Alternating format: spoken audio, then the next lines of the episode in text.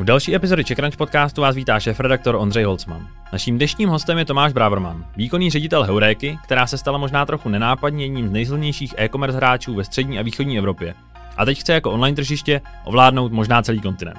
V podcastu hovoříme o tom, díky čemu tuzemský cenový srovnávač vydělává tolik peněz, jaká je budoucnost nákupu na internetu a jakou roli v ní bude hrát právě Heuréka. A teď už podcast s Tomášem Bravermanem.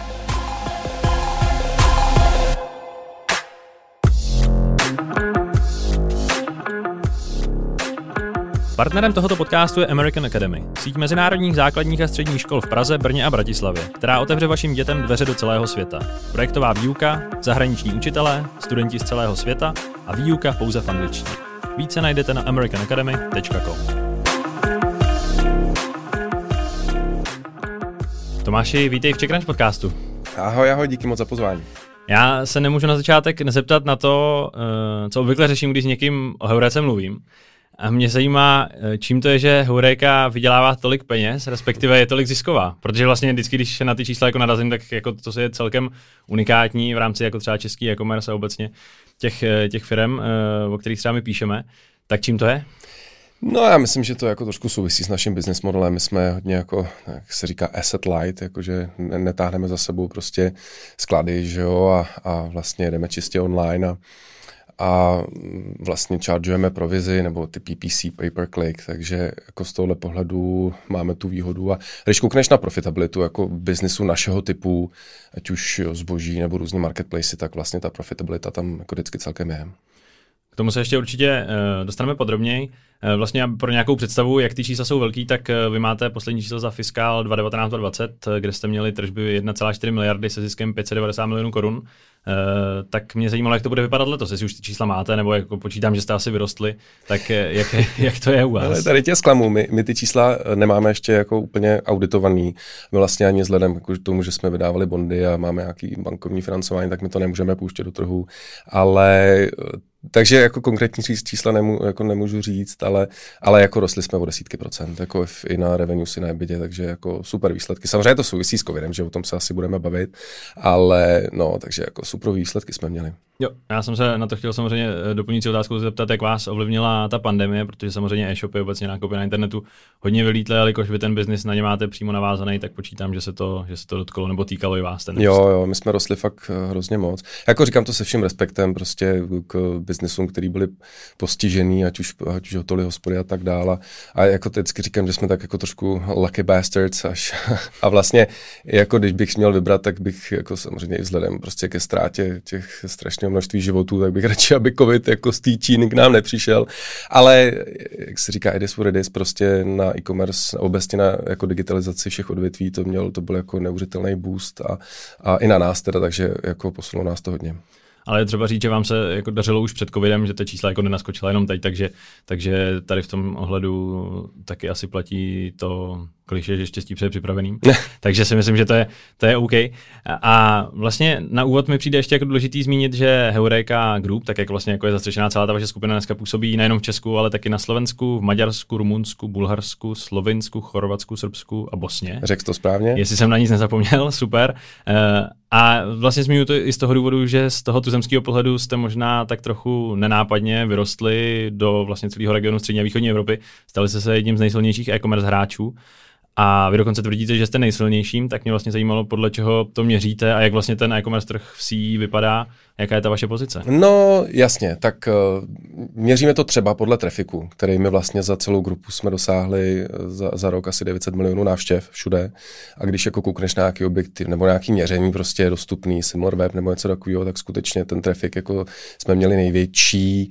No a co se týče jako obratu GMV nebo jakkoliv to nazvem, tak to se jako měří už samozřejmě hůř. Ale jako předpokládám, že v tomhle tom jsme největší. Ono samozřejmě záleží, co do toho zahrneš, když do toho zahrneš jako i Google a ty Google PL PLAs a takovýhle nástroje, tak, tak ty asi budou větší než my, ale co se týče jako platform našeho typu, prostě marketplace, agregátor, srovnávač, jakkoliv to nazveš, tak, tak, tak jsme fakt největší. A je na těch trzích eh, vaše pozice podobná jako v Česku? Jako, že jste tak velký hráč, že prostě jich tam za stolik není, nebo jste je všechny jako zválcovali? Hele, eh, ne úplně. Eh, tu jedničku, pozici jedničky si užíváme, co se aspoň toho trafiku týče, tak v Čechách, na Slovensku, Maďarsku. Pak máme to Rumunsko, Bulharsko, tam je jako extrémně silný hráč EMAC, to je taková jako kombinace retailisty a marketplaceu, něco jako Amazon. A ten je, ten je silnější než my, co se trafiku týče. Vodost, to, to rumunský hráč je fakt jako vodost silnější. My jsme tam na poli srovnavačů nejsilnější, ale jako EMAC má fakt, je fakt jako vodosvědčí. A pak jsme v těch Adriatics, Slovinsko, Chorvatsko hlavně a tam se tam bojujeme o pozici, o pozici číslo jedna vždycky s jedním hráčem. No a Srbsko a Bosna, tak tam je to jako na začátku. Bosně říkáme jako Evropská Afrika, tam ještě ten růst nás čeká. A Srbsko bude zajímavý, má docela dost, jako, dost velký počet obyvatel, ale taky jako podíl online na e-commerce tam zatím je fakt malý, takže tam ty karty se teprve rozdávají. A když zmíníš podíl, tak jak velký podíl má vlastně zahraničí dneska na vašem biznisu? Protože Heuréku všichni známe jako z Česka, vlastně o tom zahraničním biznesu se tolik, tolik nemluví, tak eh, jak to máte? No podíl Česka uh, klesá, logicky samozřejmě, tím, že vlastně Česko je jako nej, jednou z nejvyspělejších e-commerce zemí, řekl bych, až jako světa, byť ne tak úplně, ale, ale takže ještě jako před, já nevím, dvěma lety to bylo nad 50%, teď už je to poměrně dost pod 50%, co dělá Česko z celých těch devíti, ze všech těch devíti zemí. A pojďme se ještě podívat blíž na vlastně samotnou Heuréku. Všichni vás totiž znají jako cenový srovnávač a taky jste cenový srovnávač, ale ty už delší dobu mluvíš o tom, že se proměňujete, stáváte se velkým online tržištěm a ty o tom asi teda nejenom mluvíš, ale taky se to, taky se to reálně děje. Co to vlastně znamená, ta vaše proměna na takzvaný marketplace? Co se teďka v Heuréce děje? No, takhle, já bych možná začal tím, že jako ano, zašli jsme jako srovnávač cen, takže prostě mm, jako uživatelé vybírají to místo, kde si nakoupí, ale tou naší vizí je, že, vlastně pokrýváme jako celou tu takzvanou tu customer journey. Hodně se snažíme posilovat právě jako na začátku té customer journey, takže chceme, děláme různé produkty a služby pro jako výběr produktů, inspiraci a tak. A Uh, taky samozřejmě tvrdě děláme na tom samotném marketplaceu, což je ten samotný nákup. To, ta, ta vize skutečně, tu vizi skutečně takovou máme. Ono jako obecně když se koukneš na celosvětový vývoj prostě e-commerce, tak jako marketplace jako hrajou prim, oni dělají nějakých skoro 50% celkového jako objemu světového e-commerce, nějaký 2 biliony prostě přenesou do ekonomiky. A vlastně to, že, to, že jako u nás v tom našem regionu ty marketplace nejsou ty leading e-commerce platforms, tak, eh, tak je celkem unikátní, ale, ale jako takhle, jo, když se podíváš, tak eh, ten závod tady celkem je, jsme tady my, že jo, MOL vytváří marketplace, že jo, Alza vytváří marketplace, ten EMAC vytváří marketplace, tak takže, takže jako vnímáme, že ten trend tu je a jako má to spousta důvodů zatím a, a my samozřejmě že jo, v tom závodu chceme a musíme vyhrát. A jenom pro mě ještě možná jenom, jako naše výhoda je těch devět zemí, jo. možná ještě se o tom budeme bavit, ale my vlastně to naší ambici je mít jako CEE e, Cross Border Marketplace v tom smyslu, že, že jako umožníme uh, fakt jednoduchý cross border pro třeba český merchanty, aby jednoduše bez toho, aniž by lokalizovali svoje weby a tak dál, aby prodávali v těch dalších osmi zemích. A to si myslím, že jako fakt by mohlo být celkem unikátní.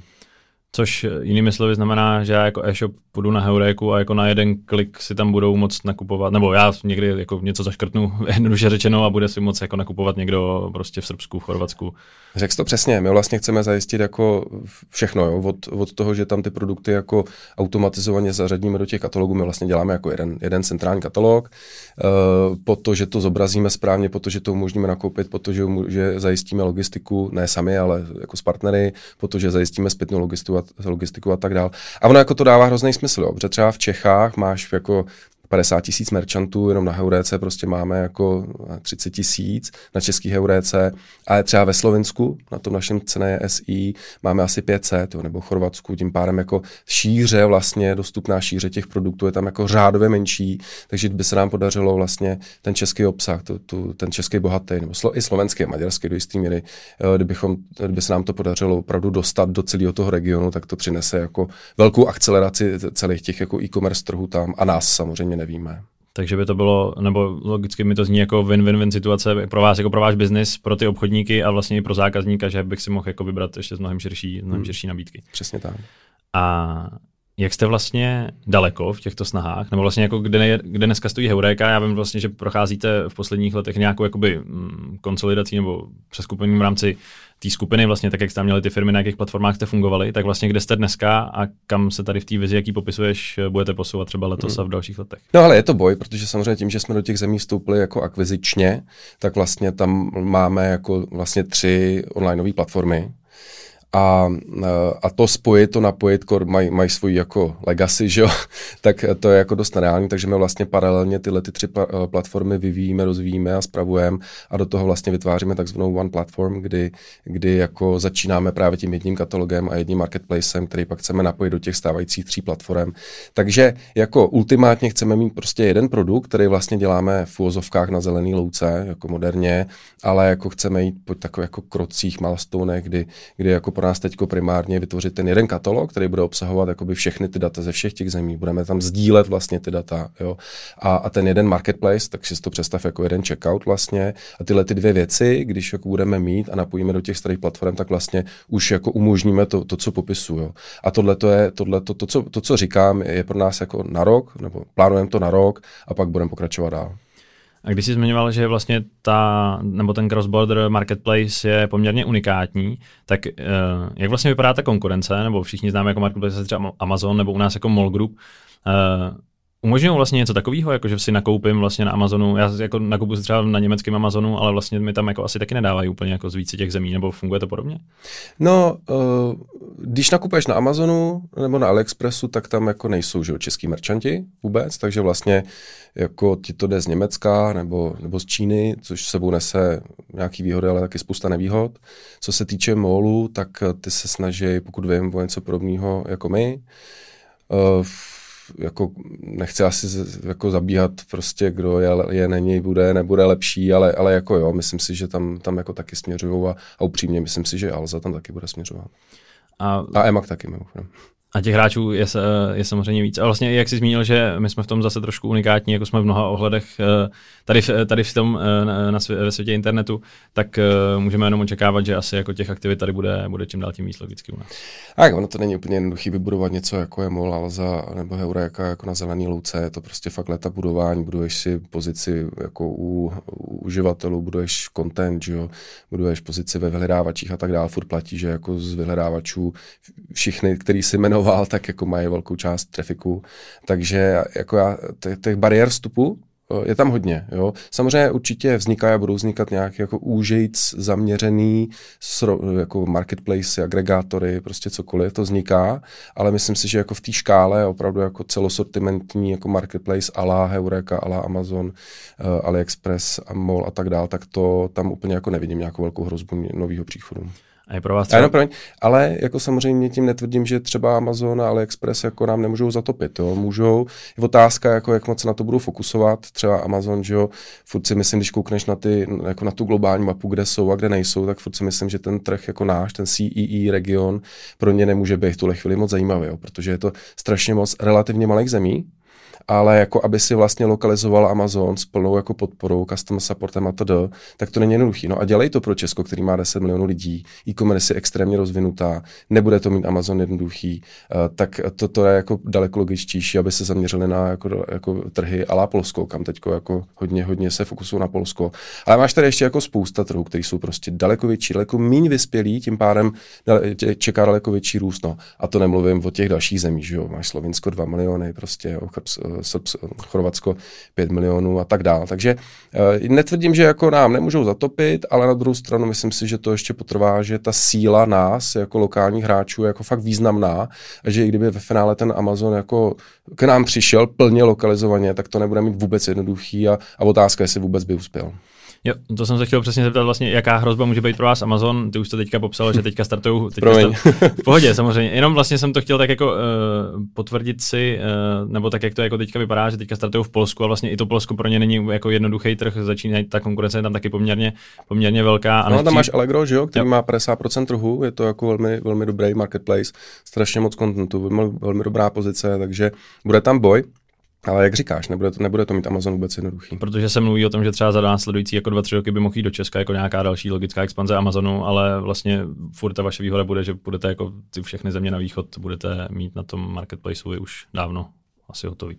Otázka, jak to udělá, jo? jestli prostě ty místní hráči na, na, by na, na Amazon Marketplace naskočili, nebo jestli by prostě tady Amazon jako spíš prodával vlastní zboží z vlastní skladu, ale nemyslím si, že by zase oni dělali vlastní sklad jenom pro Česko. Myslím, že to je furt jako relativně malá země pro to, aby tady dělali sklad, takže jako delivery z Německa. Jasně, ono to cross-border delivery funguje docela dobře. Je to, je to těžké to predikovat. Eh, já si myslím, že to jako se stane jednou, ale úplně na ty dva, tři roky bych nesázel. Ale hele, třeba se milím. Uvidíme, za, za dva, tři roky mm. si řekneme. Ale u vás mě ještě vlastně zajímalo ta vaše ambice ovládnout, nebo nějakým způsobem, teďka už tam máte jako dominantní pozici v rámci střední a východní Evropy. Eh, chystáte se pronikat někam dál? To berem trošku oportunisticky, neboli jako mm, máme oči otevřené, jak se říká, a teď jsme vedli pár procesů zajímavých do, do různých zemí, které teda se nakonec nepodařily. Ale mám přistupem k tomu tak, že nás baví trhy, které jako jsou pro nás vhodný, takže je to hodně fragmentovaný, relativně méně vyspělý, tím pádem jako s daleko větším růstem a, a tím pádem jako spíš nás zajímá právě jako t, Balkán, že jo, a, a takovéhle země a, a jako nemáme ambici vstupovat do Německa, kde prostě 50% trhu má Amazon. Jo. Uh, takže, takže, takže takhle. Teďko, teďko nic rozjetého nemáme, upřímně, pár věcí nám jako sfailovalo, ale, ale máme oči otevřený tak jsem zvědav, kam se, kam se vydáte dál. A jak se bavíme vlastně o tom přerodu uh, heuréky na marketplace, tak mě zajímalo, jestli to je jako logický vývojový stupeň pro vás jako pro firmu, nebo jestli je to třeba jako logická reakce na to dění v e-commerce, tak jak se to vyvíjelo, a nebo když to možná jako otočím, tak ty si v heuréce téměř 8 let, jestli se nepletu, tak jestli jste vlastně jako už na začátku měli nějakou takovou vizi, nebo takhle daleko jste jako nedohlídli, jakoby, jak, se to, jak se to různě měnilo a jak se ten svět nakonec eh, vyvinul, tak jak jsi to sledoval? No, na to asi není úplně jednoduchá odpověď. Uh, sou, souvisí s tím uh, samozřejmě Google a tak. Já bych k tomu řekl, že uh, samozřejmě ten košík na Heurece, tak jako ho znáš třeba, tak už máme nějakou dobu, pracujeme na něm, ale jako ta vize udělat opravdu CEE, Cross Border Marketplace, tak to jako je relativně nový, tam opravdu vidíme velkou příležitost a, a jo, jako určitě to souvisí s prostě jako obec, obecným vývojem na trhu a, a, a s tím, že prostě koukáme, jak, jak ten, jak ten e-commerce svět spěje dál. A, takže jako asi, asi, mohli bychom o tom dlouho povídat a myslím, že oboje platí. No. A pak mě zajímalo eh, tady v tom kontextu, jak jsme se bavili o tom, jak vlastně vy fungujete, jak funguje třeba konkurence, jestli máte nějakou ambici působit i offline. Ty už jsi zmínili třeba logistiku, budete dělat s nějakými partnery. Eh, partnery. Eh, chcete jako jít víc do toho, do toho offlineového světa, nebo jak to tak nazvat, protože teďka jste vlastně čistě, relativně čistě jako online hráč. Je tam nějaká taková ambice, třeba jako sklady, logistika, nic takového? Spíš ne ale debatujeme to. Teď třeba, kdybychom to natáčeli za pár měsíců, tak bych asi měl jasnější odpověď, ale, ale jako hodně to proskoumáváme, jaký to má výhody, nevýhody, jak to je jako náročný, ale uh, zcela upřímně myslím si, že jako ten, ten, ten náš jako jednoduchý digitální model, ale AliExpress třeba jako je asi tou naší cestou. Takže eh, těm e-shopům prostě poskytnete tu platformu, přes kterou oni to dokážou prodat, ale veškerý nějaký jako přesně logistika, skladování a tak eh, půjde, půjde za nima. Případně vy jim poskytnete nějaký jako vaše partnery, ale nebudete to vy. No, no, no, ale tak ono to, ty můžeš poskytnout jako partner jako významně, jo. můžeš vlastně poskytnout lepší kondice, jako lepší služby, můžeš, můžeš vyvíjet mraky věcí jako v rámci komunikace, že jo, dispute center a takovéhle věci, takže těch věcí, které, kde jako můžeš zpříjemnit vlastně to uživatelské prostředí nebo to užívání toho marketplaceu, ať už pro merchanta nebo pro toho nakupujícího, tak jako hrozně moc a, a jasně, no, tak ty sklady a jako to asi, to je asi to, to je asi jako to ultimátně nejvíc, ale zase je otázka, jestli prostě jestli prostě se to vyplatí a jako není to jednoduchý. No. Snížilo by vám to ty vaše pěkné No dízla. přesně, EBITDA marže 40%, no to už by pak asi nebylo. A když bychom se vlastně možná podívali na Heuréku trošku víc, víc dálky, eh, nebo tak jaká je dneska ta hlavní propozice Heuréky, v tom smyslu, jako kdo je vaším hlavním zákazníkem nebo uživatelem, vlastně kdo, kdo k vám chodí, jestli to jsou pořád ty lidé, kteří chtějí porovnat cenu zboží v různých internetových obchodech, jestli to je opravdu vlastně takhle jednoduchý, nebo je zatím ještě, ještě trošku dneska něco víc? No, eh, co se týče jako typu lidí, tak vlastně my máme v Čechách nějakých v sezóně třeba 4,5-5 milionů, 5 milionů uživatelů, takže když vezmeš, že, máš nějakých 7-8, internet, 7-8 milionů internetových uživatelů, tak fakt nám jako chodí, chodí všichni, takže z tohohle pohledu my nějak extra jako nesegmentujeme. Ale co se týče té tý, TV druhé části otázky, jako co k nám chodí uh, dělat, uh, tak, uh, tak jasně, ten use case prostě porovnávání ceny tam nejsil, nejsilnější, ale relativně blízko v závěsu za ním, za ním je právě ten výběr produktů, protože že jo, máme miliony a miliony recenzí, ale i jako by se snažíme mít nejenom uživatelský recenze, ale teď mikro, mikroinfluencerský recenze a spoustu jako, zajím, jako důležitého obsahu, jo, různý nákupní rádci, porovnávání produktů a takové věci, což vlastně ti slouží k tomu, aby si vybral ten produkt, který pro tebe bude nejvhodnější. Takže tohle to jsou asi jako dva největší use casey, pro co za náma ti uživatelé chodí. Já jsem totiž eh, sám přemýšlel, jakým způsobem vlastně Horeku využívám a nedokážu to asi úplně přesně popsat, ale uh, tak uh, jsem přemýšlel vlastně v některých oblíbených e-shopech nakupuji automaticky, že tam třeba jako neřeším cenu, prostě tam nakoupím z nějakého důvodu, že to tak, že to tak mám nastavený, ale když třeba ten obor úplně neznám nebo ten e-shop neznám, tak jdu přesně na Horeku si to ověřit. Uh, je to typický chování vlastně zákazníků? Jo, jo, tak já, já bych tomu řekl možná, že jako ta lojalita českých uživatelů ke konkrétním e-shopům je poměrně malá. My jsme na to dělali nějaký výzkum před pár lety a vzešlo nám z toho, že nějakých 75% lidí jako nejsou lojální k jednomu e-shopu. Ano, jako samozřejmě záleží, odkud to bereš, kdyby si se ptal uživatelů Alzy, tak to dopadne jinak. Takže jako Jasně, možná, ale... možná to jako přehání těch 75% nám to vyšlo jako, z, jako spíš z našich dát, našeho průzkumu, ale jako obecně prostě ta lojalita je celkem malá a, a to, to samozřejmě jako je pro nás dobře, že jo? když bys byl prostě v Německu nebo kor ve státech, tak tam prostě automaticky ti lidi jako jdou na Amazon. No. A to jsem se přesně chtěl zeptat, jaký jsou trendy uh, ve světě, jestli se třeba Češi chovají dál a když zůstaneme vlastně u vás ve skupině dál než jako třeba v těch eh, lidí ve východních zemích, jestli tam jako pozorujete nějaký zásadní změny, přesně třeba tolik jako nehledějí na cenu a vyhledávají uh, něco jiného, nebo je to podobný? No, uh, je to hrozně podobný v těch našich zemích. Jsme je teď jako zkoumali vlastně během, během to, to, toho covidového roku, jako co se kde nakupuje, jak se to nakupuje a tak dále. Bylo strašně zajímavé zjistit, že vlastně je to fakt extrémně podobný. Takže ten, ten náš region, kde my, kde my působíme, je fakt jako strašně podobný v mnoha ohledech. I jako jak se ty naše weby používají, i vlastně co se nakupuje, jaký jsou jako ty trendy, píky prostě, jo, jako šicí stroje a tak dále. Takže hrozně podobný. To je zajímavé zjištění. Takže tady v tom ohledu je to pro vás jednoduché, nebo ty jsi zmínil vlastně, že ta relativní překážka v tom dalším rozvoji je ta jednotná platforma, na který pracujete, kterou ještě nemáte, jako jste šli cestou těma akvizicemi, ale jinak na těch trzích můžete dělat jakoby to podobné, co v Česku a funguje to.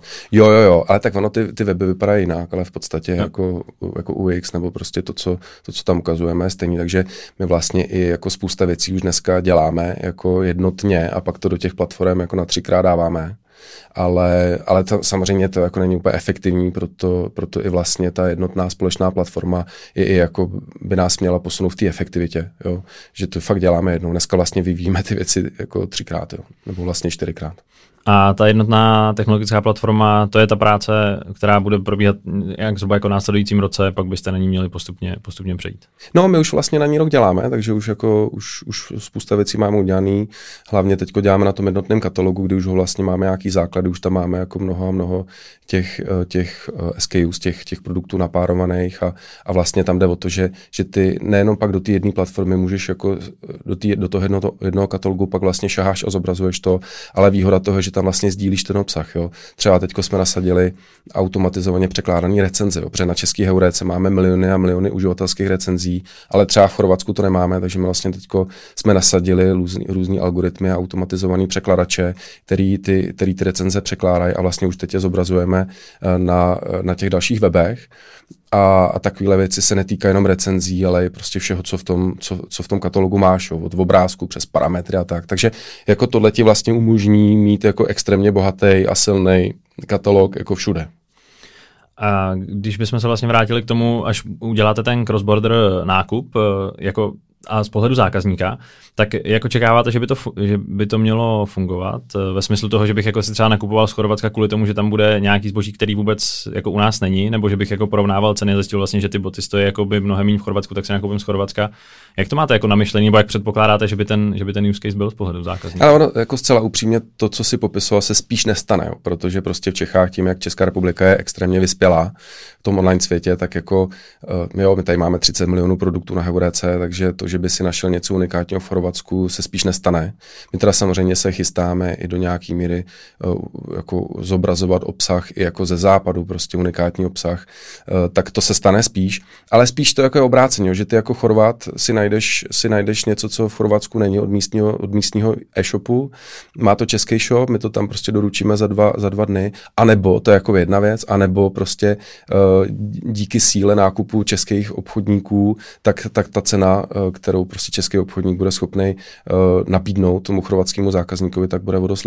A dneska vlastně náklady na, na, na to delivery, na, na to doručení toho balíčku jako z Česka do Chorvatska jako se ne, nejsou o moc vyšší paradoxně, než, než, ten, než, než doručení jako v rámci Chorvatska třeba.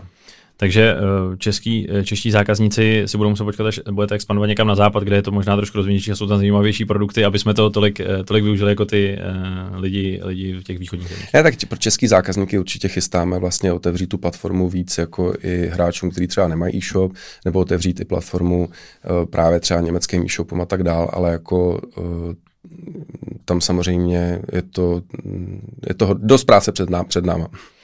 A když bychom se měli podívat na nějaký výhled, eh, co se týče nějakých eh, čísel, tak eh, mě vlastně zajímalo, kam by chtěla Heureka vyrůst v následujícím roce. A chápu, že nemůžeš asi říkat nějaký konkrétní tržby a podobně, ale vlastně jako co se týče tržeb nějakého zásahu nebo třeba jako expanze, jaký je ten nějaký střednědobý horizont, kam by se Heureka měla posunout nad rámec toho, co jsme se bavili samozřejmě, ty jednotní, jednotní platformy a podobně. Pokud jde o finanční čísla, tak, tak máme ambice růst a to i tenhle rok na revenues i na EBITDA a v těch následujících letech taky. Já si myslím, že ty věci, na kterých teď děláme, jakoby, jsme strašně jako posílili vlastně tým za uplynulý dva roky. Jsme nabrali 150 lidí a hodně jsme akcelerovali na všech možných polích a, a to nám jako doručuje ten růst. A ono, ono mimochodem to není jenom o růstu jako těch našich jako hlavních revenue streamech, ale my, my děláme spousta zajímavých produktů pro značky třeba, takže nám jako extrémně rostou výnosy od značek, máme pro ně strašně zajímavé produkty, služby, jo, samozřejmě od, od klasické displejové reklamy, ale, ale dneska tam máme i různý biddingovací systémy prostě pro značky a, a, a v těle těch revenue streamech nás se nám daří jako opravdu extrémně růst a, a furt tam vidíme jako velký potenciál do budoucna. Takže uh, data třeba pro, jako je takový ošemetný téma, ale prostě data pro značky pro, a i pro merchanty, aby věděli, co, co, jako co frčí, jaký, maj, jaký mají podíl na trhu, jako co mají, pro, pro takový ten produktový management, prostě různý, různý dashboardy, aby, aby prostě věděli, aby, aby, aby byli jakoby víc data driven, tak, tak to taky je věc prostě, kde je dost pole neoraný a vidíme tam velkou příležitost. Já jsem se chtěl přesně zeptat na ty různé revenue streamy, protože jsme se na začátku bavili o tom, že vyděláváte hodně peněz, tak uh, vlastně na první pohled uh, to není úplně jasný z čeho, nebo respektive chápu, že nějaký prokliky asi když přivedete třeba jako člověka do toho e-shopu, ale když si zmínil ty data uh, a další záležitosti, uh, tak co vám teďka nejvíc roste? Nebo kde jsou vlastně jako ty nejvýraznější revenue streamy, na kterých, na kterých to stavíte? Hmm. Teď, jsem to, teď jsem to nakous, nejvíc nám rostou ty, uh, ty revenue streamy od značek, teď máme tam takový jako systém, říkám tomu product ads, vlastně jako biddingový nástroj pro značky, ta displejová reklama nám hodně roste, protože ji děláme chytře, takový ten yield management se tomu říká, že jako to nám dost roste, prodej dat nám roste a právě ten marketplace nám nejvíc roste. P- jako takový ten náš největší revenue stream podobě toho PPC, pay per click, to znamená přesně, jak jsi zmínil, vlastně odchody uživatelů z Heureky do shopů, tak ten je furt největší, jako kolem 80%, byť teda v Čechách jako o dost míň, ale v grupě asi 80 něco procent, tak ten taky hezky roste, ale jako ve srovnání s těma ostatníma novějšíma revenue streamama daleko méně. Takže uh, ta logika je taková, že bude postupně klesat to PPC na, na, jako na úkor těch ostatních. Jako, jako podíl klesat, ale jako máme ambici v něm růst, byť jakoby nižším tempem než ty ostatní. A když jsi zmínil uh, ta data, tak u toho mi asi přijde zajímavý se zastavit, protože data jsou jako takový buzzword, kterým se všichni zaklínají a my tady všichni používáme data. Ale jak je to vlastně v tom světě e-commerce? Protože přesně počít, jako, jako zákazník si představím, že se řeší cena, samozřejmě jestli je větší nebo menší, ale počítám, jako, že v těch datech je asi toho ukryto mnohem víc. Jakým způsobem vy je dokážete využít a jakoby třeba předat těm e-shopům? No vlastně jako máme perfektní přehled o tom, co se prodává, ať už na úrovni jednotlivých produktů nebo na úrovni trendů v těch kategoriích. Máme, máme přehled o tom, jako za co se uh, ty věci prodávají, takže, takže tyhle ty data my nějakým způsobem jako agregujeme, děláme nad nimi různé analýzy a buď je, buď je poskytujeme jako v surové podobě přes API, anebo, anebo na to vytváříme jako i na frontendu různé dashboardy a, a říkám i pro, i pro pro obchodníky i, i pro značky a Jo, třeba nevím, v tomhle směru určitě znáš GFK, jak takový mm-hmm. hegemon jako datový, tak vlastně naší ambici je vlastně uh, vytvářet daleko lepší, lepší uh, jako datový produkty, než dělá GFK, protože GFK je dost jako zastralý v, le, v, v Let's Champs, jo, ty data nemají úplně real time a tak. Takže jako vytváření různých datových pohledů, který budou real time, který opravdu ty obchodníci budou každý ráno jako sledovat, aby věděli, co mají nakoupit na sklad a co, co, co, mají jako zlevnit? Eh, a různý data pro price management a takovéhle věci. My jsme vlastně, možná, možná by se mě na to ptala, nedávno jsme ukončili akvizici eh, firmy brněnský skvělý webs, tak mm. oni jako právě různý datové produkty nebo biddingové produkty a takovéhle věci tak vytvářejí, tak vlastně eh, my je chceme do nějaký míry dostat do těch našich systémů, do nějaký míry dále jako mm, prodávat separé, ale jako tu expertizu v tomhle máme a chceme ji určitě zvětšovat. Takže eh, zjednodušeně řečeno, dokážete to e-shopu říct vlastně, co by měl dneska prodávat a on to potom úspěšně prodá. Samozřejmě nemusí to být jako ve 100%, ale ty data jsou tak velký, že jako ta úspěšnost jejich nebo ta relevance mm, je velká. Mm, přesně tak. A když zmíníš uh, akvizici vaší, tak uh, k tomu jsem se chtěl samozřejmě taky dostat, protože vy jste uh, začali akvírovat v Česku firmy, nebo před Dataweb jste koupili Testuj to. No, minoritně jsme tam vstoupili. Minor, tak, hmm. Pardon, minoritně jste tam vstoupili. Uh, co je to vlastně uh, za strategii, nebo že jste se pustili jako do akvizic uh, a proč vlastně, proč uh, vlastně teď, protože pokud se nepletu, tak byste předtím podobné akvizice úplně, úplně nedělali, minimálně teda v Česku, tak jaká to je strategie a co vám ty akvizice přinesou? No, strategie, tak jako M&A obecně je prostě cesta k růstu, že jo? A cesta ke zlepšování. Uh, takže my tu strategii máme, že, že fakt jako vyhledáváme ty příležitosti, ať už co se týče nějaký geografické expanze, tak i co se týče jakoby tý, dejme tomu, jako vertikální expanze, jo? Prostě služby pro merchanty, pro vendory, uh, pro, i, i, pro práci na Heurece, protože třeba Datawebs, jak jsme, jak jsme koupili, tak oni, mají, oni vlastně za poslední léta vyvinuli jako skvělé služby pro merchanty, které vlastně jako efektivi, efektivizují práci těm merchantům na Heurece, takže to jako jsou akvizice, které prostě dávají dávaj strašný smysl. Takže strategie je jako nacházet firmy, které nás obohatějí produktově, službově nebo geograficky. Samozřejmě pak nastává to těžší zjistit, jestli, jestli to bude fungovat, že jo, říká se, že 85% akvizic failuje kvůli nějakému jako kulturnímu jako mismatchi, tak na to si dáme, dáváme velký pozor, protože protože my fakt nechceme prostě udělat strategi- eh, jako akvizici, která by pak nedopadla. Eh, takže jedna věc je najít jako dobrý, eh, dobrou firmu a druhá věc je pak zjistit, jestli to bude fungovat. Jak to třeba zatím funguje s Dataweb? Chápu, že to je relativně jako krátká chvíle, ale jak to vlastně jako funguje interně ve firmě?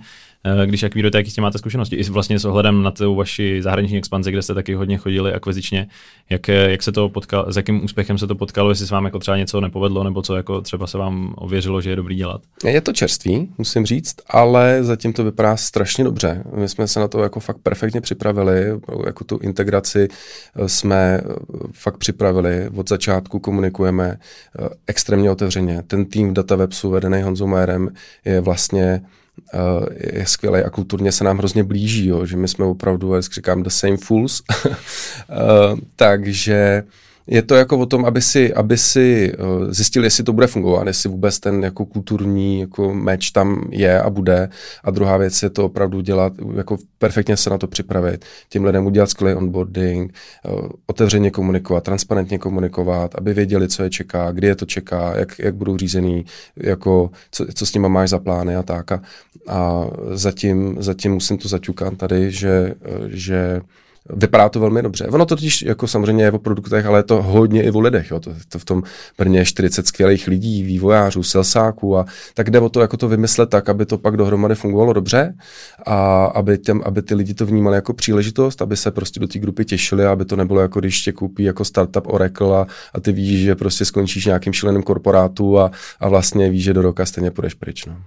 Eh, ty jsi říkal, že je vás zatím 350 v Heurece mm-hmm. a ten růst eh, jak je to vlastně, co se týče růstu, ty jsi zmiňoval, že jako rychle rostete asi po všech stránkách. Eh, kolik by vás mělo být, nebo kolik třeba najímáte letos lidí, jak, jak rychle rostete tady v tom ohledu? No máme ambiciozní plán nabrat 115 lidí. Za letošní rok. teďko, co nás, my, my, jsme na fiskálu, takže teďko začal nový fiskál. Vlastně minulý rok jsme nabrali 85 lidí plus ta akvizice 40 v Brně, takže to je jako na podobné úrovni. No je to jako samozřejmě je to challenge, ale zatím, zatím se nám celkem daří, musím říct, a teda mimochodem samozřejmě to bylo komplikovaný tím covidem, že jo, dost jako, dost byly zavřený kancly, takže vlastně najímáš, onboarduješ a pak jako ty lidi prostě jsou doma, což to samozřejmě jako celý komplikuje ale dáváme se na to bacha, fakt se snažíme, aby, aby jsme tyhle ty věci dělali dobře, aby se lidem u nás líbilo. Já myslím, že, myslím, že jako ta obecně ta kultura, nebo jako jak se o ty lidi staráš, tak jakoby je něco, co, co v, v tom dnešním světě kor jako digitálních firm jako odlišuje ty, ty, ty průměrný od těch nejlepších. Tak se snažíme. No.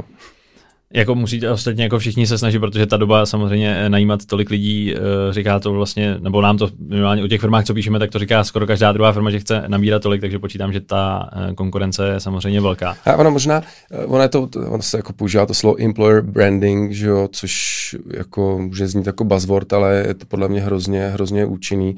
Vlastně já musím říct, že to je jako práce mých skvělých kolegů, že na tom opravdu jako intenzivně děláme, aby jsme ten branding na tom trhu měli dobrý, jo, aby u nás bylo vidět, slyšet, aby ty lidi, ty, ty manažeři, aby prostě, uh, aby, aby jako lákali eh, tím, jaký jsou a jako co tady děláme, jak to děláme, aby to prostě bylo, bylo zajímavé. Jo? A ono to je třeba o technologiích, které používáš. Třeba jak vyvíjíme tu jednu platformu, tak prostě na to používáme ty nejmodernější technologie, jako programovací jazyky. A třeba zatím zrovna jakoby ti vývojáři jdou, že jo? Jako nechtějí dneska vyvíjet jako v PHP a, a spravovat 15 letý kód, ale prostě chtějí dělat v Pythonu, mikroservisách a Kubernetes a všech těch věcí, kterých se nevyznám, ale, ale vím, že je máme. tak, je důležitý. tak, tak o tom to všem je a za poslední dva roky jsme na tomhle tom jako hrozně zapracovali. Velký díky prostě mým kolegům, který, jako, který tohle to fakt posunuli na, jako na míle a, a hrozně nám to pomáhá v tom v hiringu. A jaká v tom všem je tedy ta tvá role jako CEO Heureka Group? Řídíš hlavně strategii celé té skupiny nebo se ještě podílíš na aktivním řízení tady v Česku? Nebo jak vlastně funguje celá ta vaše skupina na bázi těch jednotlivých zemí? Ty počítám se, že hlava, hlava všeho, ale jaká je ta jako realita toho, co ty vlastně děláš?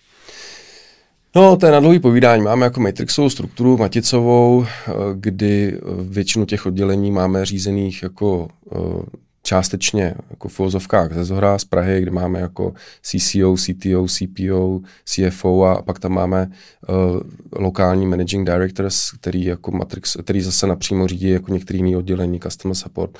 Uh, no, nově to bude, uh, no vlastně o tom ještě nemůžu úplně mluvit, čekáme, chystáme nějaký změny. A, ale takže ta, ta, to řízení je jako docela komplexní, musím říct, není to jednoduchý, ale jde o to vlastně, jde o to vlastně aby, aby si jako využil ty lokální znalosti, aby si využil ten lokální, aby si, aby si měl lokální fokus, což jako se snažíme mít zejména jakoby z pohledu toho, toho uh, salesu, customer supportu a tak dál, ale aby jsme zároveň byli schopni v té skupině jako využít jako to know-how, který jako všude máme, jo? Eh, který samozřejmě celkem logicky máme největší v Praze, je nás tady nejvíc, jsme asi nejdál, tak, eh, tak, tak toho se nějak jako takhle snažíme využít.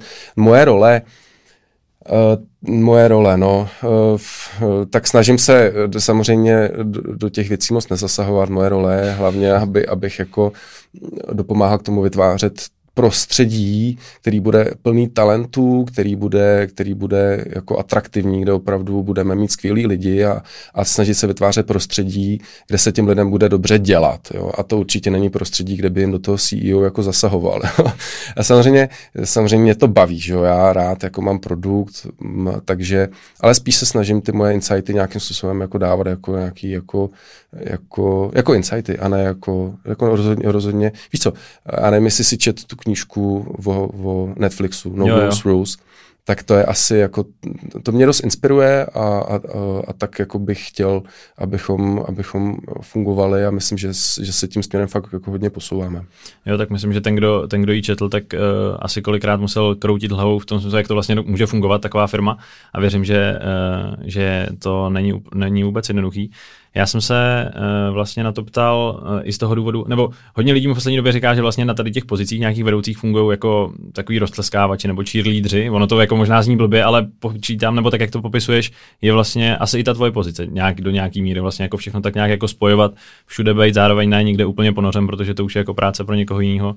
Takže takhle, jak se popisoval, mi to přijde asi, že ty role těch šéfů vlastně se jako v tom velmi shodují. Hele, určitě souhlas. Já se snažím prostě uh, být pozitivní za každý příležitosti, být v té firmě vidět, být, jak říkáš, ten cheerleader, to je jako hezký výraz, jo, tak to se snažím. Myslím si, že to je hodně důležitý. Já myslím, že každý CEO má jako tři, tři hlavní stakeholdery, že jo, má jako ty lidi, má uživatele, má investory, tak samozřejmě se snažím dělat pro všechny ty tři typy stakeholderů to nejlepší, uh, ale vnímám jako to úplně nejdůležitější, ten, ten pro mě nejdůležitější, nejvýznamnější stakeholder jsou právě ty lidi, protože ve finále prostě ty lidi jako dělají tu firmu. To hrozně u nás cítit, jak, jako, jako se nám podařilo nahajrovat fakt skvělý talenty, tak, tak je neskutečně vidět, jak, jak tu firmu jako celou posouvá. A, no, takže, takže to je asi moje, moje jako snahá role. No. A pak tady mám ještě jedno téma, eh, který jsem chtěl prodat podrobněji, eh, když jsme se bavili o tom růstu a expanzi, tak eh, vy to z velké části, nebo z nějaké části, to jsem se chtěl na to zeptat, financujete díky dluhopisům. Pokud se nepletu, tak vy jste jich upsali přes 3 miliardy korun, v čem se vám tady v Česku může rovnat minimálně v rámci e-commerce jenom Tomáš Čupr, byť vy jich, vy jich, máte, vy jich máte víc, pokud se nepletu. Tak proč jste se vlastně pustili do dluhopisů a co tím všechno financujete? Nebo jak to jako funguje, ten mechanismus, hmm. proč, proč dluhopisy? Ne, já bych možná jako začal tím, že teď samozřejmě se o dluhopisech mluví jako ve velmi jako negativních konotacích vzhledem prostě k Michalu Mičkovi, že jo, Pietro Filipy, Zutu, jako Arka Capital a tak. A, a to je jako ale úplně jiný případ než náš. Prostě my, my vlastně si se jsme vydali dluhopisy za přes 3 miliardy korun, ale ale jako když koukneš na naši EBITu, tak to není jako, jako vlastně velký riziko. Za A, za B máme za sebou extrémně silný investory. Jako, a, a i ty naši dluhopisy vlastně ne, nepouštíme moc do retailu, jako k fyzickým osobám, spíš to prostě nakupují různý fondy a tak. Takže myslím že to je jako velký rozdíl.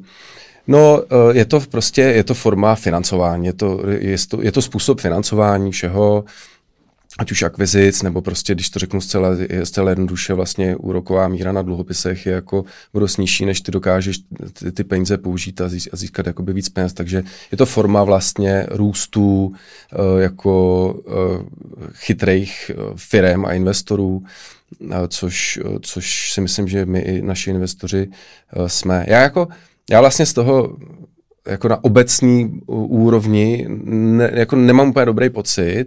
Teď myslím zejména jako vydávání vlastně státních dluhopisů, že jo, který ve finále kupují národní banky a tisknou prostě mraky peněz. Teď jsem měl v podcastu Romana Stanka, tak říkal, že 40% amerických dolarů bylo vytisklých za posledních 6 eh, měsíců. Jako to, to, je, to je hrozný. To číslo no. je strašný. Tak vlastně jako mám z toho trošku blbej pocit, nebo, nebo třeba jsem zaregistroval, že Apple, jedna z nejvýdělečnějších firm světa, vydává dluhopisy a používá ty peníze k tomu, aby nakoupil vlastní akcie, jo, aby vlastně rostly, tak to jsou jako věci, kterých, já jako nejsem ekonom, jo, ale, ale mám z toho trošku respekt, ale na druhou stranu prostě tak to zkrátka je a, a byli bychom hloupí, kdyby, kdyby jsme to jako, jako nevyužívali. Že?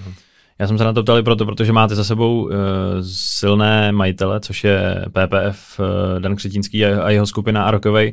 Tak jsem se vlastně na to ptali, protože ty peníze mám uh, teoreticky mohli dát třeba oni, ale chápu, že vlastně jako, nebo ta, uh, ta jejich zkušenost je velká, že dluhopisy dávají smysl prostě z toho důvodu, že proč si ty peníze jako nepůjčit tímto způsobem, když, když jsou jako Tak dluhopisy vydávají i oni, že jo. To je prostě forma jako růstu vlastně. Nebo forma, jak získat peníze na růst. A když už zmiňujeme uh, vaše majitele, tak vy máte stejné majitele jako Mall Group, ze které jste se vlastně před uh, dvěma lety už je to možná, možná vyčlenili. Uh, když se ohledneš zpětně, byl to pro Heuréku dobrý, tak já chápu, že to je možná spíš otázka na ty akcionáře, kteří to řešili, ale z pohledu toho, jak se vlastně jako Heuréka rozvíjí, jak se rozvíjela předtím, jak to hodnotíte ten krok? A my jsme jako nikdy s Molem nebyli propojení. Jo.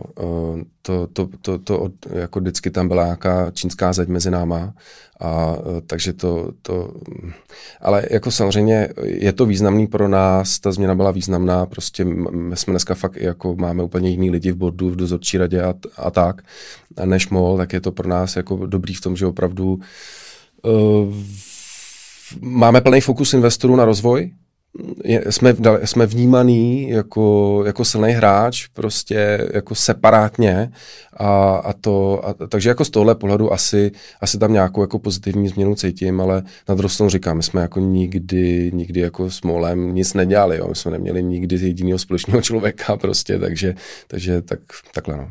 A teď se vlastně, nebo možná ani ne paradoxně, možná logicky eh, vlastně pouštíte na, na, podobný, eh, na podobný trh nebo nějakým jako způsobem na ten, na ten marketplace. Uh, Řešíte to vlastně nějak jako ve firmě, nebo jestli to řeší, řešíte nějak jako v diskuzi třeba s akcionářem, a jestli vlastně to vůbec jako probíhá, nebo nějaká jako strategická diskuze, že oni mají vlastně i ten business index. To nevím, jestli vlastně jako otázka na tebe, nebo jestli to řešíte spíš, jak, jestli na to dochází. Hele, říkám, my jako fakt řešíme sebe, náš rozvoj, máme, máme na to prostě lidi, nebo za investory máme, máme lidi v bodu dozorčí radě jiný, než má MOL, takže jako, jako oni to diskutují nebo nediskutují, to nevím, ale jako náš fokus, naše strategie je prostě jako autonomní, autonomní řekněme. A jaká je ta strategie eh, do budoucnosti? Eh, už jsme si říkali, nebo ta vize produktová, tu jsme, tu jsme probrali. Mě vlastně zajímalo, vy jste třeba při tom vydávání dluhopisů mluvili o tom, že je v budoucnu plánujete obchodovat i třeba na pražské burze cených, cených papírů. A to jsem si udělal takový jako oslý můstek, jestli se nechystá na burzu i třeba sama Heureka, jestli to je vlastně jako pro vás eh, nějaký, nějaký téma, jestli to jako vůbec řešíte nebo neřešíte, protože třeba u, MOL Group se teďka o tom mluví, já chápu, že s nimi nemáte nic společného, ale je to zase podobný biznis, tak jestli jako je tohle třeba možnost, kam, kam dovíst tu velkou skupinu vaší. Mm, možnosti je X, asi tohle jako nechci ani nemůžu komentovat. Možnosti je X, já myslím, že my jako jsme, jako naši investoři dost řekněme agilní v tom, v tom jak, jak v budoucnosti prostě tomu budeme přistupovat a, a jako nevylučuju nic, ale nepodporuji taky nic. Eh, diplomatická odpověď, ale rozumím, není, není nic rozhodnuto. A pak mě ještě zajímalo, když jsme vlastně nakousli tu tvoji roli CEO a tu vaši vlastně firmní kulturu, tak eh, velkým tématem Heuréce eh, je v posledních letech nějakým způsobem proměna práce, navázaná na takzvaná OKRK. Tak mě zajímalo vlastně, co to pro vás znamená, nebo co se pod tou zkratkou skrývá jako pro Heuréku, jak, vlastně, jak jste k tomu došli, na co jste přešli a jak to, vypa- jak to funguje? Mm-hmm. No to je vlastně zkrátka Objectives and Key Results, což je prostě nějaký framework pro to, aby si jakoby řídil vlastně to, co se kde dělá. Je to zaměřený hodně na, na jako improvements, prostě to, aby eh, na, na rozvoj všech těch věcí.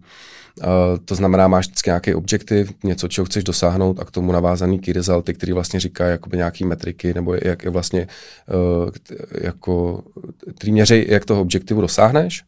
My jsme to implementovali na fáze, nejdřív jako jenom do developmentu, do produktového vývoje, potom jako na celofiremní OKR a teď vlastně to máme ve všech, ve, úplně ve všech jakoby týmech. Vlastně to máme tak, že máme jako roční strategii na úrovni OKR, že máme roční jako celofiremní OKR, a pak máme zvláště takzvaný group metriky, který vlastně jako popisují ten celý náš biznis, jsou to vlastně takový KPIčka. A to, to jakoby, a ty, a ty firmní okarka, to je zatím jako opravdu všichni, všichni jako jdeme. A pak máme ty jednotlivý týmy, kterých je hrozně moc, asi 50, jsou to fakt jenom, nejenom vývojový týmy, ale všechny týmy u nás jako uh, mají kvartální okarka, kde vlastně, který vlastně samozřejmě logicky vycházejí do nějaký míry z těch celofiremních a vlastně na kvartální bázi si jako, vy, jako určujeme, co ten tým chce v tom příštím kvartálu dosáhnout a jak změřit, že jo, jestli to dosáhneš nebo ne. A je to super jako z mnoha pohledů, aby řekl, že ten největší, to, to, to, to přenáší jako nejvíc, nebo to, co já tam vnímám jako ten největší benefit, je, že opravdu celá ta firma se posouvá. Jo. Ono jako posouvat se v, v, v softwarovém eh, týmu, nebo v, v týmu, který vyvíjí software, tak tam je to jako přirozený, tam prostě vyvíjí, že jo, development. A něco vzniká jo, někde. Jo, jo, ale, ale jako ty vlastně chceš, aby celá ta firma jako se posouvala dál, takže když zavedeš tato metodiku do, do všech ostatních týmů, jako ať už do HR, do salesu, do kastáku, eh, prostě do contentu, tak vlastně zajistíš, že, te, že ty týmy nedělají jenom to business as usual, ale opravdu, že, že se někam posouváme a to je jako hrozně důležitý. A pak samozřejmě to má jakoby skvělý vliv na to, že ta firma, protože nás jako poměrně dost, jsme na dneska šesti místech, šesti ofisech, takže vlastně ty týmy, jakože ví pravá ruka, co dělá levá, že tam jako funguje ta synchronizace, že opravdu se jde za jedním směrem, jo? aby prostě nevzniklo to, že v Lublani se tedy dělá vlastně bledě modrým to samé, co v Praze. To byl nesmysl, takže my vlastně, eh, jak říkám, na kvartální úrovni, ale máme tam jako pak hrozně fajnovou jako celogrupovou prezentaci těch týmů jednotlivých, taková dvoudenní online akce, kdy ty jednotlivý týmy prezentují, co za ten uplynulý kvartál udělali, jak se posunuli v těch okarkách a i prezentují, jakoby, co bude ten fokus v tom následujícím kvartálu a, a vlastně takhle se ti jako nerozjedou ty nůžky. Jo. Takže je to metodika, která, která jakoby hrozně pomáhá prostě v tom fokusu a když máš jakoby větší firmu, tak bez nějaké takové metodiky si myslím, že jako zákonitě musíš, musíš failovat. Váš kolega Lukáš Putná každopádně v komentáři, kde vlastně tu, tu vaši nastavení práce popisoval, tak uh, mluvil mimo jiné o tom, že vést podle OKR celou firmu, kde minimálně půlka lidí nemá žádný produktový vývojový background, není úplně jednoduchý, což jsou přesně jako, že asi ty softwarové týmy na to jsou víc navyklí nebo jedou podle nějakých podobných frameworků. Tak eh, jak vám to vlastně dlouho trvalo, nebo jaký byly jako ty uh, potenciální jako problémy, než jste jako vlastně všechny lidi a všechny týmy na to dostali? Protože počítám, že to asi nebylo úplně jako lusknutím prstu, teďka jako od zítra jedeme hmm. v HR a v marketingu na OKR.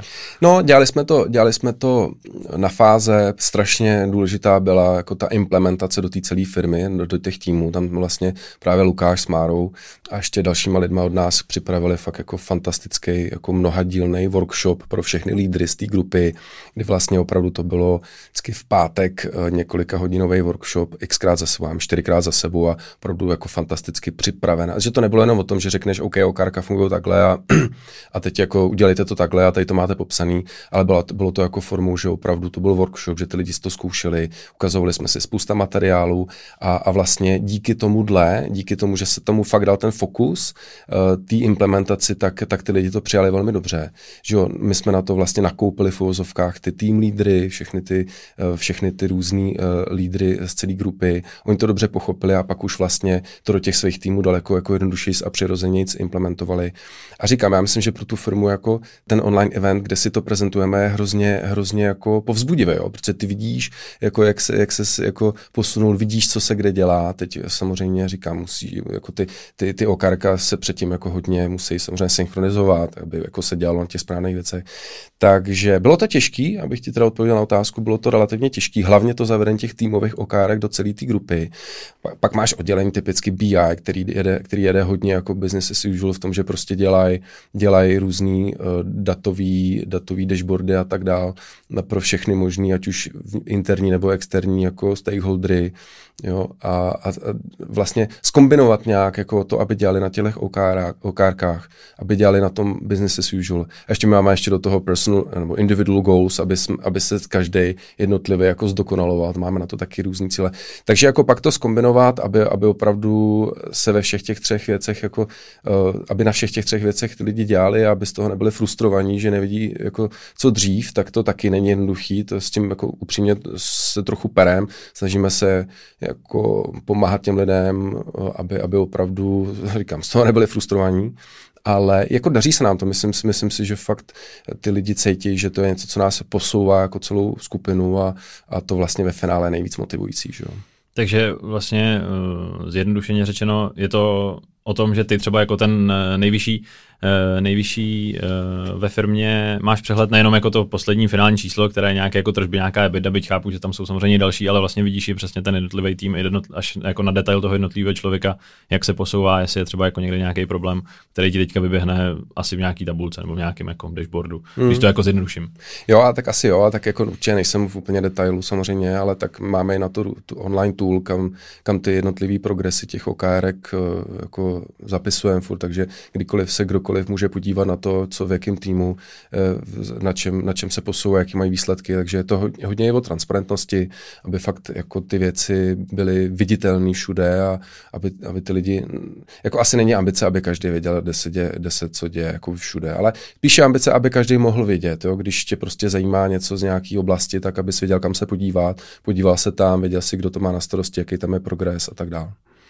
A na závěr eh, mě zajímá ještě jedna záležitost, a kterou vlastně upřímně nevím, jakou velkou důležitost eh, jí mám přikládat, nebo jaká to je vlastně pro vás věc. A to je to, že vy jste loni žalovali Google, po kterém chcete 390 milionů eh, a tvrdíte, že Google zneužívá své dominance ve srovnávání cen. A mě vlastně zajímalo, když jsem o tom tak přemýšlel, jak moc je to jako nějaký gesto, aby se vlastně jako něco dělo, nebo jak moc věříte, že to může mít nějaký efekt, vlastně jako, jak o tom přemýšlíte, protože samozřejmě jako soudit nebo podat žalobu jako na Google, něco po něm chtít je jedna věc, ale něco jako reálně dosáhnout je samozřejmě druhá.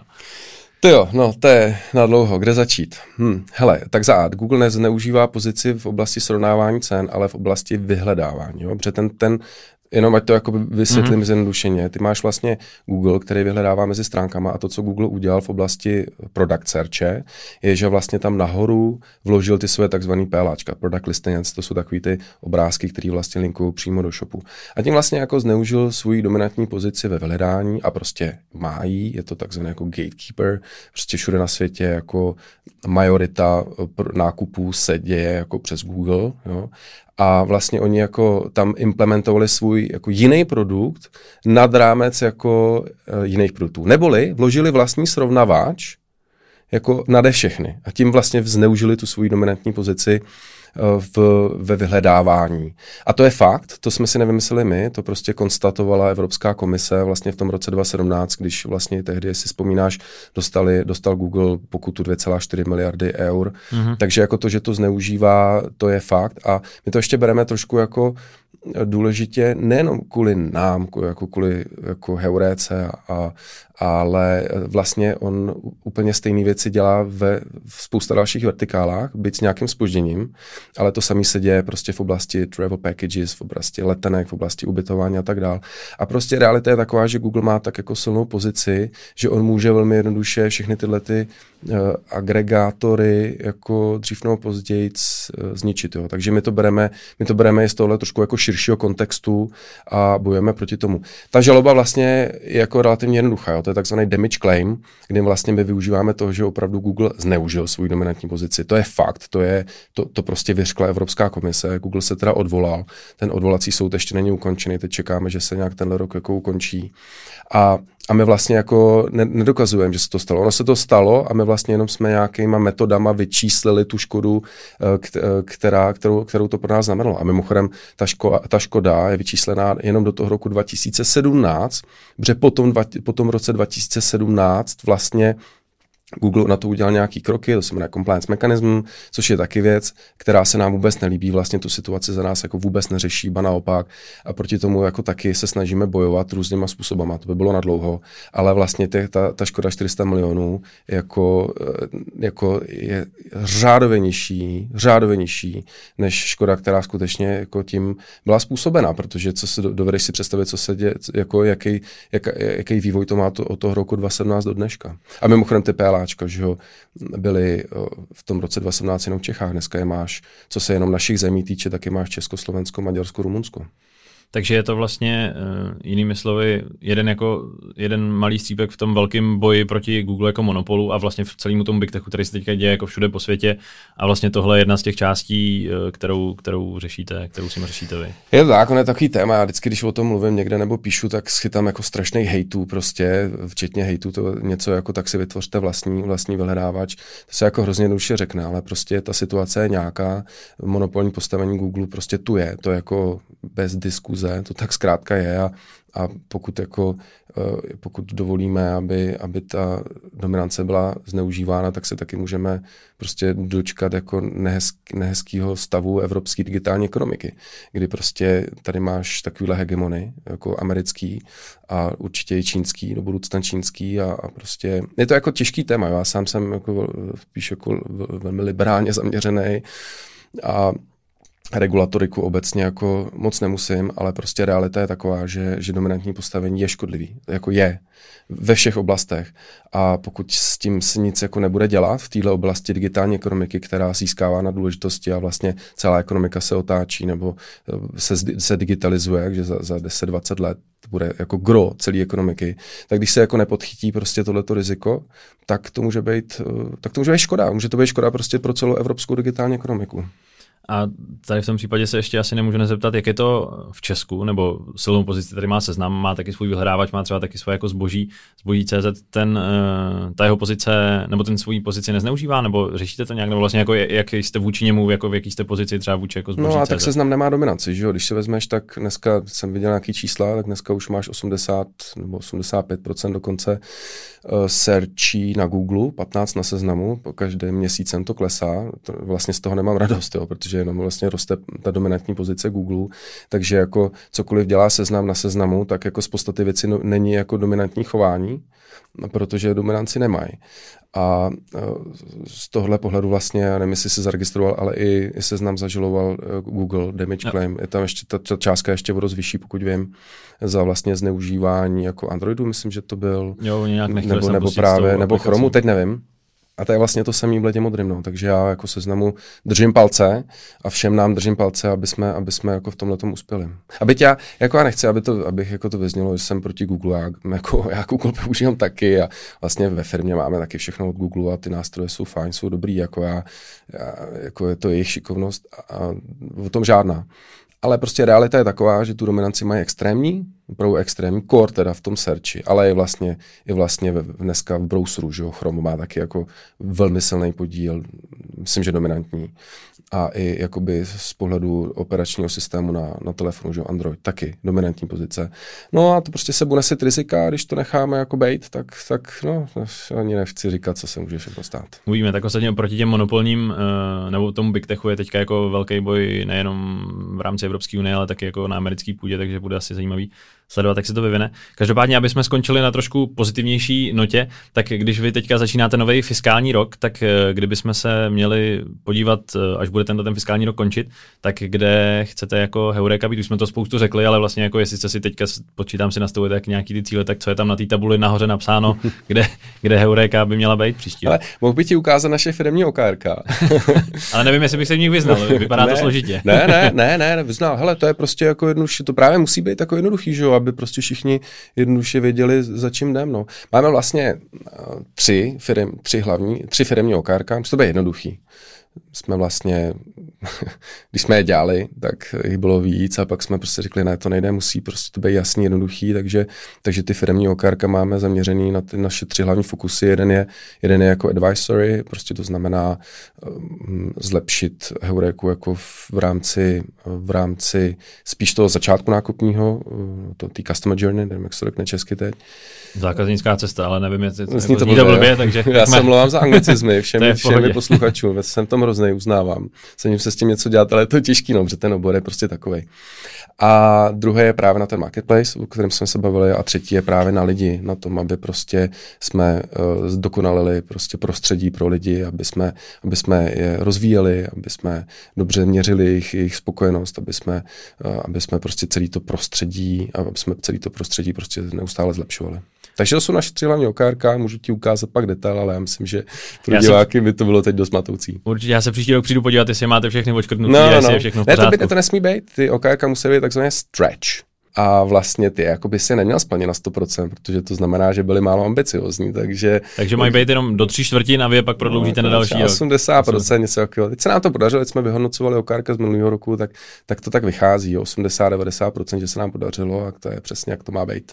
Super, tak držím palce, ať se dál daří a zase někdy příště. Díky moc za pozvání.